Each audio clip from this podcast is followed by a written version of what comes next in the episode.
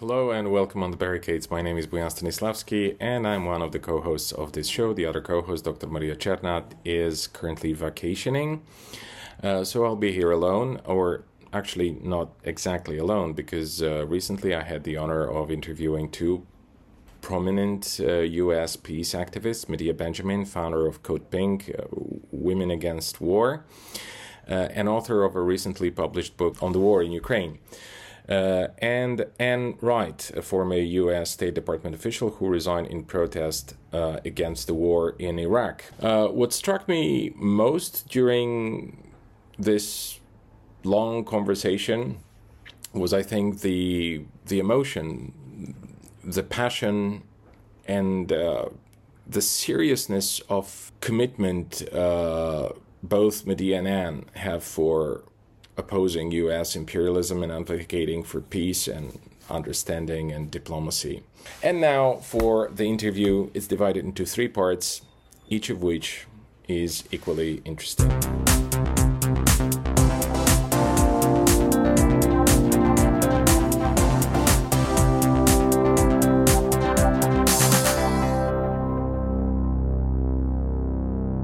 Okay, so let's start with what brought you to Europe. What was it? Well, we came for a conference in Vienna that we have been planning for a couple of months to bring people from, particularly from Europe, but also from US, Canada, and the Global South together to talk about how can we build a movement for uh, peace in Ukraine. We know that there are leaders of countries like uh, the president of Brazil, now the president of South Africa and other African nations, the Pope, uh, who are trying to promote peace talks. But we f- really feel that this needs to come from below and it needs to come from the NATO countries. The pressure has to come from us. So this was an attempt to come together, to learn together, to talk together, and to uh, put out a, a, a, call, which we're doing now for the end of September and early October, for actions around the world calling for peace talks and negotiations. Right, so that's very interesting, and you don't get to hear much about that in the media. Uh, so I wonder if you could uh, speak a little bit about the organizers or how how did it all come about. Uh, I believe the conference has got to be a result of like preparations, months of preparations. So who participated? Uh, what were the most imp- uh, like? If you can maybe tell us the most important leaders uh, uh or participants in that conference. Uh, how about that? Well, the original ones were the International Peace Bureau, which is an old, very old uh, peace organization that is based in Berlin right now, but it covers not only Europe, but the, the global south as well. And then uh, a coalition in the United States called Peace in Ukraine, which uh, is a group of about 100 different organizations. Uh, my organization, Code Pink Women for Peace, started that coalition. And then another group that was very actively involved is the Women's International League for Peace and Freedom, also known by the acronym WILPF. And they have a lot of uh, chapters in different countries. Uh, those were some of the key organizations. And of course, we couldn't have done it without Austrian peace groups hmm. uh, and research institutes and university professors who all uh, played an important role in getting the logistics uh, and in trying to get government support. And I think it's important to say that one of the main support was coming from the trade union movement, the Confederation of Trade Unions, which is the largest trade union in Austria, uh, who had offered us the place for free. Mm-hmm. And we were very excited and uh, planned all along to do it there until just two days before the event was to take place. Uh, we got a notice that they got cold feet um, that they got very nervous because there was a lot of pressure on them, particularly from the uh, Ukrainian ambassador to Austria, that was saying this is a group of Putin apologists. Uh, these are people that you shouldn't be hosting, and that kind of pressure uh, made them back out at the last minute. We thought at one moment we were going to have to hold this conference in a public square, mm-hmm. but luckily we found a a lovely place. It was a concert hall uh, to hold the event. And another example of the backlash we felt was that the uh, the uh, press club that was going to host the press conference when the uh, the um, conference ended also pulled out, Yeah. and we had to then do that in a cafe. Uh, but despite the backlash and the attempts to try to cancel the whole event, it went forward uh, in a, I would say, great success. In that the panels were very interesting. There was some diversity of opinion, but everybody came together knowing that uh, what brought us together was we don't think there's a victory on the battlefield. We think there needs to be a ceasefire and negotiations. And then within that, there were lots of differences about how that might possibly take place, what it could look like, uh, what concessions would have to be made. And the other thing I think is important to mention is that there was uh, a panel as well as participation from Ukrainians and Russians. Uh, but they got a lot of backlash for participating before it started and then even afterwards. And in fact, we had to offer some particular protection from for some of the people who participated. All of this is to say that it is just a terrible state of affairs when there is a war raging and talk about peace is considered subversive, is considered treasonous, uh, is considered an apologist for uh, a regime that we condemn for their invasion. Yeah, yeah. Well, that's amazing, but that's actually cancel culture at its purest, I suppose, right? This is this is uh, this is it. And then you know, when you mentioned the trade unions, I think that's extraordinary that they were actually even prepared to host it because in Poland, I can I can quite imagine this this even happening. This is like anyone who steps out, like even one centimeter, regardless of like to which direction mm, out of uh, from the mainstream, they get uh, very severely repressed. And uh, it's uh, it's amazing that you know in a NATO well no Austria is not in NATO but in a European country in a Central European Western European country you were able to actually get together so many people and despite the kind of obstacles you were able to actually carry out the whole event. So Yeah, it's- I just want to say one, you know, let's remember that Austria is a neutral country. Yeah. And that's one of the reasons, uh, a, a major reason why we chose it. And the other thing to recognize is that in some of the European countries, and particularly in Italy, the trade unions are very much behind uh, this movement for peace. Uh, in fact, it's Italy is the country that has had the largest demonstrations for peace, over 100,000 people out in the streets. And that's precisely because there is a long history of the Catholic Church, the peace movement, and the trade unions working together. Of course, I think even in Eastern Europe, and this is being wildly, widely dismissed all over um, the media, we've had demonstrations, significant demonstrations, 100,000, even over 100,000, I think, in Czech Republic last year and this year. Uh, we have repeated uh, demonstrations in Bulgaria, the country where I come from, uh, every well, every two weeks or every three weeks, something like that, marches for peace and stability. And again, no reflection in the you know international media whatsoever. Uh, and of course, there are demonstrations in Serbia, Moldova, like again, countries we don't hear much from. So, but but anyway, I, I think it's absolutely remarkable that you were able to make this international event, and uh, you know, despite all those problems that you faced, to actually carry it out. And I wonder what was the reception uh, because apart from the people who participated in the very conference, mm, then you said you had press conference afterwards. And what was the reception? What what questions were asked? Like how people actually received the Well, Ann was a major uh, featured speaker, both on the panels that was about diplomats because of her history, and also at the press conference. I, as a retired U.S. Army colonel and a former U.S. diplomat who resigned over a war 20 years ago, in 2003, I resigned from the U.S. government in opposition to Bush's war on Iraq. So, for the last 20 years, I've been uh, asked to speak at various uh, peace events, anti war events, and so I was honored to uh, get an invitation to speak at this conference. And um, my one of the plenary sessions that I spoke on was on ceasefires.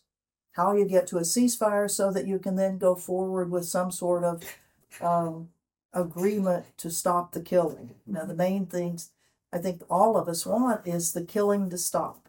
We are uh, aghast and horrified at the numbers of people that have been killed uh, in Ukraine primarily, but also in, in Russia. And so trying to get the the the wars to end, the battles to end, so the killing would stop is kind of the main purpose of a ceasefire. So talking about ceasefires, but how long it takes to get an agreement on a ceasefire. And one of the things I spoke about was uh, during the Korean War 70 years ago, it took two years, and it was only a three year war, but it took two of those years, 575 meetings between the North Koreans, South Koreans, the US, the UN command to finally come up with an armistice. All right, so uh, let's talk a little bit about uh, your um, your panel.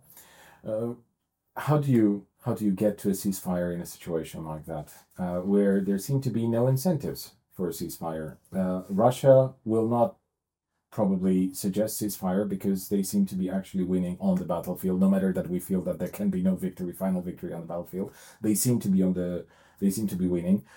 Mm, and they seem to be very confident. Uh, on the other hand, we have NATO or Ukraine slash NATO, uh, which uh, doesn't seem to be interested in any kind of ceasefire because it would lose a lot of credibility, faith, mm, prestige.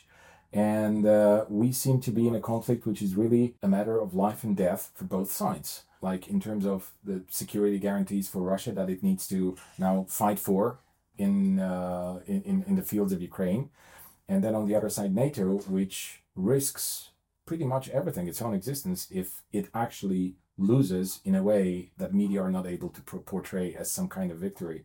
So how do you get to a ceasefire in a situation like that? Is is 600 meetings going to be enough? Well, who knows? I mean, it may be a horrific incident that happens that finally the leaders of both countries or the leader of one set of whether it's US, NATO, uh, Ukraine, whether it's the Russian Federation, one of those entities may finally say, this was enough. We've got to stop this and make um, overtures toward the other. Yeah, okay, uh, but the, but and I'll just mention if you look back at another war in uh, the Vietnam War, uh, the U.S. Uh, started negotiations with the North North uh, Vietnamese in 1968. 1968. Uh, a peace agreement was not signed in Paris till 1973, and during that time, the U.S. increased the level of, of bombing of North Korea, um, of North Vietnam. They started bombing, bombing uh, uh, Cambodia, Laos. I mean, it was horrible. More casualties happened during that period, and that could certainly happen here. But at a certain point, the U.S. got pressure from its own citizens saying this has gone on way too long. We've already lost 50,000, which was minor compared, compared to how many Vietnamese were killed. Yeah, and also compared to the casualties of this war thus far. I mean, yeah. it's been yeah. horrendous, right? So uh, I wonder about uh, what about this pressure, internal pressure? Is there are there any signs out there, uh, kind of um, creating like making us feel that there are perhaps some prospects for this kind of movement or of this scale that could actually put pressure on the American government because they all seem to be like NATO and of course the United States as the political leader of NATO they seem to be absolutely hell bent on you know Ukraine must win and they keep repeating that and I tend to my observation is that they they seem to be to believe their own sort of concepts propaganda whatever you want to call it and uh, and and what you mentioned about leaders coming to to to uh, to to conclude that okay that was enough we've had that. In may or april last year haven't we had that? The meetings in minsk then in ankara in istanbul uh, and and uh, quite recently i think vladimir putin actually uh, showed to the press the documents that were actually signed. And after they were signed the ukraine side was made to back down the and and, and uh, depart from the whole deal so uh, obviously, we're talking about a situation where ceasefire is almost out of the out of the the, the you know uh, the scope of. Um, well, it may be right now out of the scope of, of your thoughts. Yeah. But that was one of the reasons that we had this conference mm-hmm. is that people of conscience have to have to continue to talk about the need to stop the killing, the need to have peace. And that's where you have the global south coming in saying, We're not even a part of this, Mhm. but we can see objectively this is terrible. And we urge you, urge you, please beg of you to stop this killing.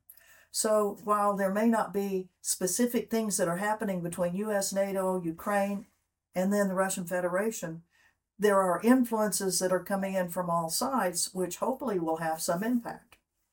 Yeah, I would want to add a couple of things. One is let's not minimize the importance of the Chinese Mhm. and how much leverage they have both on Russia and on Ukraine for being the number one trading partner of both of them. I mean, it's quite remarkable how important China is. And uh, the other is um, the support for the war in Ukraine, I would say in the United States, and I don't know in Europe, but I would venture to say the same, is about an inch deep. I mean, people say, oh, yes, we want to support Ukraine. They used to put their flags out and everything. Now they don't talk about it, they don't care about it. Uh, the opinion polls keep showing more and more people just want to see an end to that conflict. And um, so you see this tremendous uh, chasm between what the politicos, what the people in power are saying and doing, whether it's in the US or in other native NATO countries, and what the people think. And this shows a lack of real respect for democracy. It shows that um, uh, that these are this is a political war. And so when you look at the United States, you have to recognize we're coming up to a presidential election and that I feel in so many ways that the poor Ukrainian people and the poor Russian soldiers are dying because Biden needs a win for his reputation and his presidential If it campaign. can, if it can be saved, I mean his reputation. I mean, Yeah. by the amount of memes that are going out, only that you know, is, is, is kind of enough. Right, but you know, as this as this uh, uh, election season moves on, uh, the Democrats are going to be in a very difficult position if they can't point to any uh, victories in Ukraine and uh, Republican and other Democratic challengers start coming forward as they are right now, saying this war is doesn't make sense and this is Biden's war. And so, if you put a number of those different things together, while a ceasefire might not look feasible right this minute, I think it, things could change very quickly. Well, yeah, I, I guess it's of course possible. Although there are many people who who um, who are of the opinion that this war could actually last for decades ahead because none of the sides will uh, will want to to actually uh, back down. I think they're going to run out of ammunition. Yeah, that's that, that's actually That's- the only hope. You know, yeah. that's the only hope that Well- they're going to run out of the. The military supplies of the United States apparently are dwindling. Uh, we don't have the industrial complex left in the United States to ratchet up the amount of ammunition that you need in order to continue to supply the Ukrainian military. The U.S. Um, military uh, complex, industrial complex, is not geared up to start manufacturing in large numbers. Uh, the amount that we're that that is being expended right now in Ukraine. Mm. Uh, although I think they're they're starting it up because they want to have a supply for a potential war in China. Yeah, exactly. I mean, this is the most. Uh, this is uh really a, a, a horrendous prospect because now they seem to be losing one proxy war uh, in uh, in Ukraine. Then they want to open another front with China, maybe with Iran. I mean, this is really this, this really sounds like uh, something which is uh, terribly unhinged. Well, you you have Blinken though, who just this week has gone to China, and that's the first first overture really that we've had uh, uh, in quite a while. So Yeah, I think they're starting to realize that they better not open up a war with China at a time when we've run out of munitions. You know? uh, and so this, in a sense, is you know one positive silver lining is perhaps it's a time for more cooperation with China. And I also think it's important to recognize that within the United States, there is also a difference between uh, some of the people who are making the policy right now, like in the National Security Council and in the in the White House, uh, and people in the Pentagon, who have been the cooler heads. Uh, It's amazing. Yeah. What an irony that now we have to trust you know, the the military. we, to we don't have to trust them. What we see is in documents that were leaked. Yeah. Uh, it's not that they came out and said this. I mean, yes, the chair of the Joint Chief of, of Staffs uh, at one point said w- we should seize the moment and, and Ukraine should go for negotiations.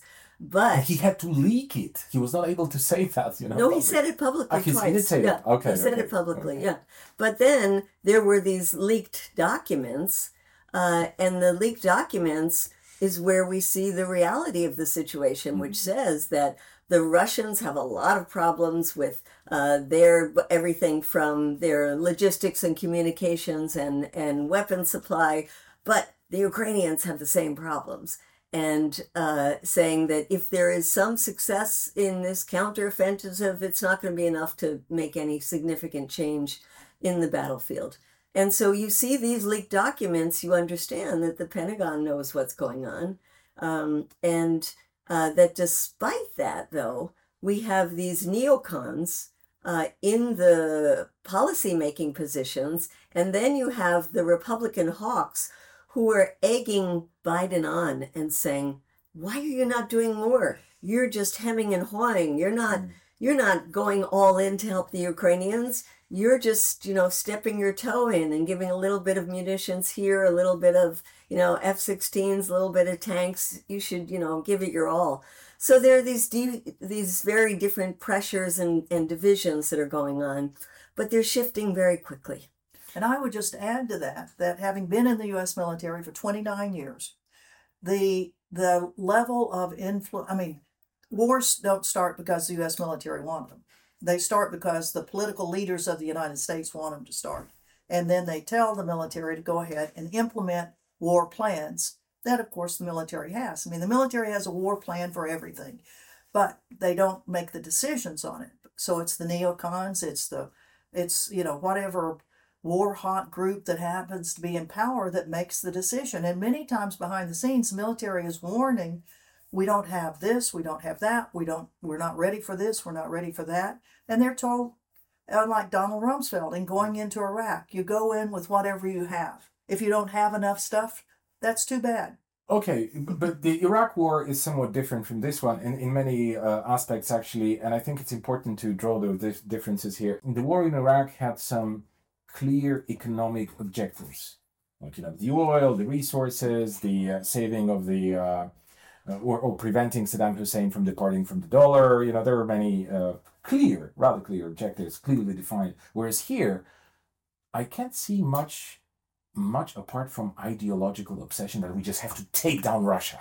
We just have to do that for reasons which I don't quite understand. Like, what is the problem with Russia? How is Russia threatening in any way? How how it was threatening? How it has been threatening? Maybe the United States or even their imperialist interests? I just don't quite see. The only thing that Russia seems to have requested all along was don't expand NATO, adhere to the promises that you made, and that was it. And today when I hear people like Jeffrey Sachs who come up with n- new revelations that back in 1992 plans were actually made to include uh, uh, Ukraine in NATO, then I come to think that yeah, it's just ideological obsession uh, and and Russia derangement syndrome. I can't see anything else. Can you?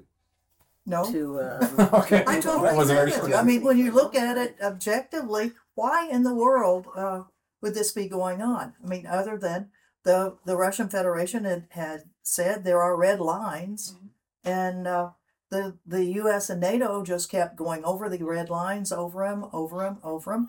And uh, as as Medea has identified in her book so well, all of the the U.S. government officials, starting back in the 1990s, uh, uh, had been saying to the U.S. government, no matter what administration it, it was, don't cross these red lines. I mean, "niet" is "niet." Is Exactly, that was Robert Kennens, I think. no, it was Yeah. Bill Bill Burns. Ah, Bill Burns, when okay, he yeah. was the U.S. ambassador to to Moscow. But Kennan years before had you know said similar sorts of things, but it was "niet." It it means "niet" was the title of his diplomatic cable Right. back to Washington. But I, I think there are economic factors that we shouldn't discard. Uh, I remember I go into a lot of congressional hearings and going into hearings years ago when uh, there were senators from Texas, like Ted Cruz, who would be hammering the administration and saying, Why are you allowing this Nord Stream pipeline to be built? I didn't even know what the Nord Stream pipeline was. And seeing, uh, and, and, so I had to go research what is this? Yeah. And then why would Ted Cruz be so obsessed with the Nord Stream pipeline? Well, now you understand. It was because uh, the Texas oil companies and the gas companies wanted to be the ones to uh, supply Europe with the energy and not Russia.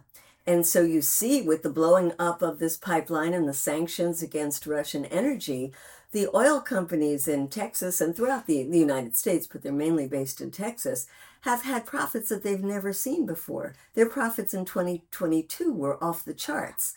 The interesting thing about it is that Russia's oil companies and gas companies, their profits are also going through the roof mm-hmm. because you know, apparently they sell now to China, to India, to Saudi Arabia, to Qatar, and then those countries they subsequently resell that oil to Europe. So we've sanctioned ourselves in a very strange manner, basically, because we now buy the same Russian gas or same Russian, you know, oil only through uh, through other countries through. But the other um, consequence, uh, which is a long term uh, consequence for in the U.S. is that the war has been used as an excuse to expand licenses for production of oil and gas and refineries in the United States. So the work of a lot of environmental movements over years to try to stop this. Then when the war happened, Biden was then okay. Now we have to help our brothers and sisters in Europe, and so uh, so I think it's an important uh, economic factor to take in mind that's not going to end when the war ends, uh, because there's going to be a lot of pressure on the Europeans to keep buying um, uh, energy from the United States. So that's one factor. And let's also not forget that war does make a lot of money for some very powerful companies, the weapons manufacturers, the companies that have contracts with the Pentagon. And in Europe, you know better than I do how there's been a real tension between the pressure from the United States uh, to tell the NATO countries to spend more of their GDP on weapons and the people's needs who've been saying, wait, we want healthcare, we want education, we don't want that. Well, now that's opened up. And so there's powerful companies, not just in the United States, but throughout Europe now, who see this as a tremendous opportunity to produce and sell more weapons. So there are economic interests. Yeah. So what about the uh, the, the military industrial complex in the United States? I guess their their profits and the prospects for uh, future profits. Uh, this is really their moment because the entire equipment uh, that's been used by NATO armies in Europe. I mean, most of it is burning or has burned in uh, the fields of Ukraine uh, on the fronts of the Ukrainian war. So now, obviously, those countries like Poland, for example, where we're um, recording this video today, they're going to have to rearm, and of course, they're going to be buying from where? From from the United States. So I suppose this is another kind of uh, you know a major investment on the part of the military-industrial complex, right? In, Indeed, it is. Yeah. yeah. and those companies are uh, taking good advantage of it from their perspective. They they are uh, really holding the U.S. government kind of uh, by the neck, uh, and they're getting sole source contracts. They're demanding that the intellectual property to create certain types of things remains with them, not with the U.S. government. So it's a, it's a situation where the the the companies are making a killing mm. uh, and are are putting themselves in a position where uh, they really have the U.S. government over the barrel on a on a variety of issues. And for them, it doesn't matter who wins the war or when. Right? Oh, no, what is important for them is that the war keeps going. going. And there was an expose that in the U.S. television that showed that these companies are now getting forty percent profits. Wow, that's huge profits. Yeah. yeah, sixty minutes. Yeah, I think did a did a special. Well, half of half of an hour special that was really really interesting about how all of these big companies are taking advantage of the wars. Yeah. But they're not really interested in the political perspective of it, right? Because, uh, you know, if there was a bit, a pinch of rational thought in the whole thing, then it actually, this reckless act of imperialism basically brings the end of the empire closer rather than uh, you know expanding the, the the life of of the empire itself. What I'm trying to say is that a, a major defeat in Ukraine could actually be the symbolic beginning of the end of the empire, and those companies they're not going to be very happy about that. Yeah, but let's remember it was Russia that invaded. Yeah. So you know the the while the U.S. provoked and NATO provoked, it was Russia that invaded, and these companies are now taking advantage of the situation. And I think also, of course, NATO is because uh, NATO did not have a very good reputation before this war, and those weapons manufacturers didn't either because you know they lost uh, the U.S. and NATO lost wars constantly.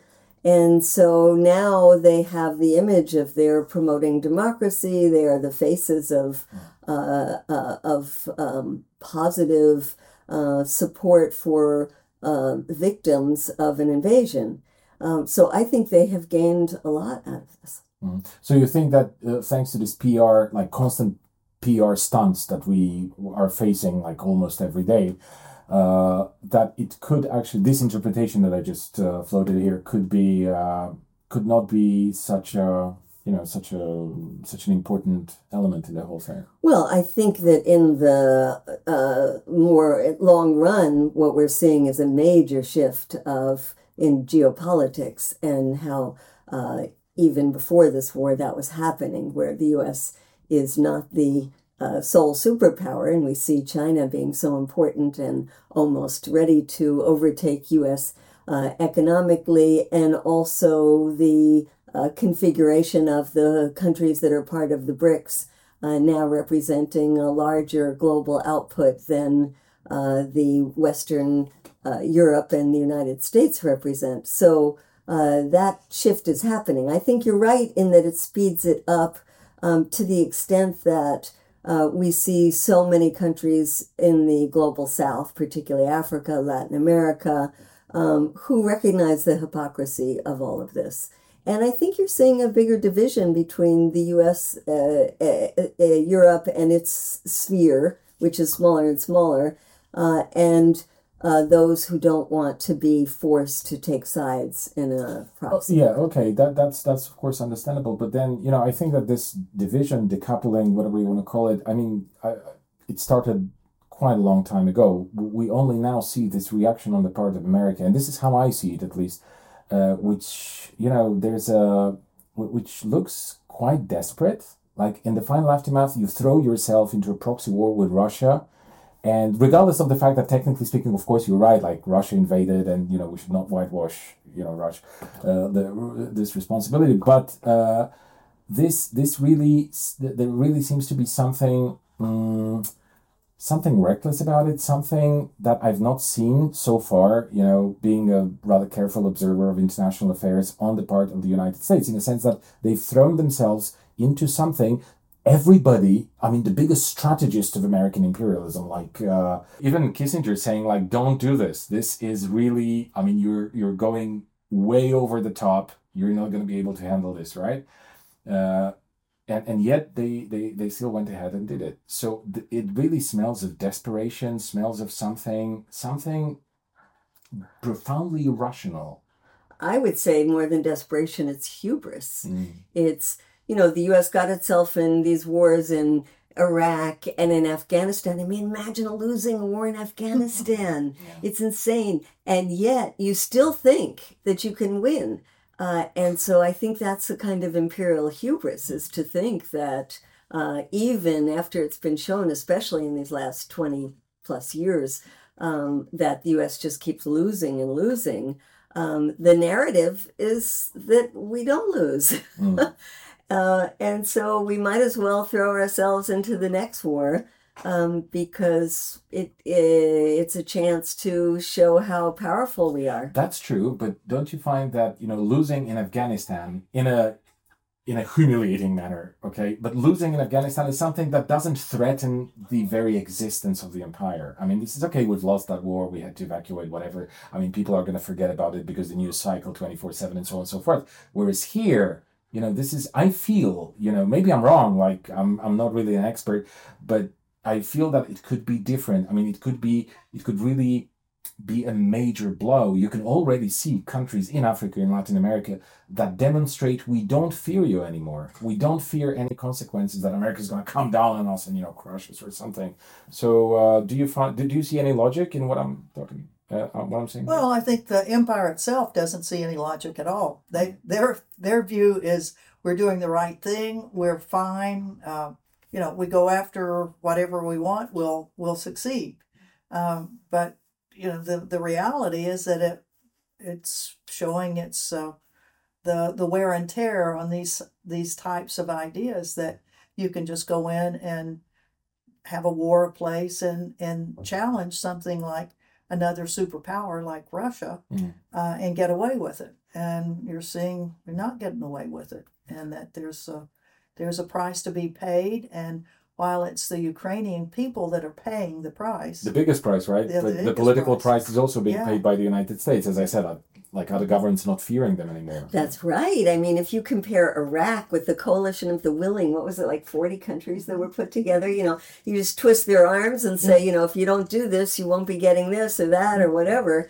Uh, and now you can only do that now with you Poland. Can't do that. you can't do that anymore. And it is quite remarkable to see even close U.S. allies like India that say, no, actually, we're looking out for our own interest. Yeah. And um, so I think that is a remarkable shift. and I mean, Saudi invaded. Yeah, and, and Saudi Arabia, which was like, you know, had this incredible relationship with the United States for decades now, suddenly turns around and says, "You can't tell us what to do. We're uh, big yeah, we're gonna we're gonna restore relations with Iran, right? Yeah. All, all, all Yeah. stuff. So yes, you're right in that sense that it is a moment when countries see. Mm, uh, this country or this empire is not so powerful anymore. Um, we don't have to do what the U.S. says. On the other hand, let's not also pretend that U.S. sanctions haven't had a horrific impact and continue to have a horrific impact in countries around the world and are killing people everywhere. We work a lot with uh, our uh, uh, colleagues in places like Cuba, Venezuela, Nicaragua, uh, even Iran, which is a much bigger country. Uh, and these sanctions really do kill and they do affect. And the US, in its desperate years of a declining empire, um, continues to use that uh, as a cudgel. And a lot of countries are now saying, well, we're just going to get off the dollar. But in the meantime, it's these smaller countries that are feeling the pain. Again, I'd like to remind you that The Barricade is an independent media outlet based in Bulgaria, which I co run with a colleague from Bucharest, uh, Dr. Maria Chernat, whom I mentioned already. Uh, check out our website, our YouTube channel, and our channels on Rumble and Odysee.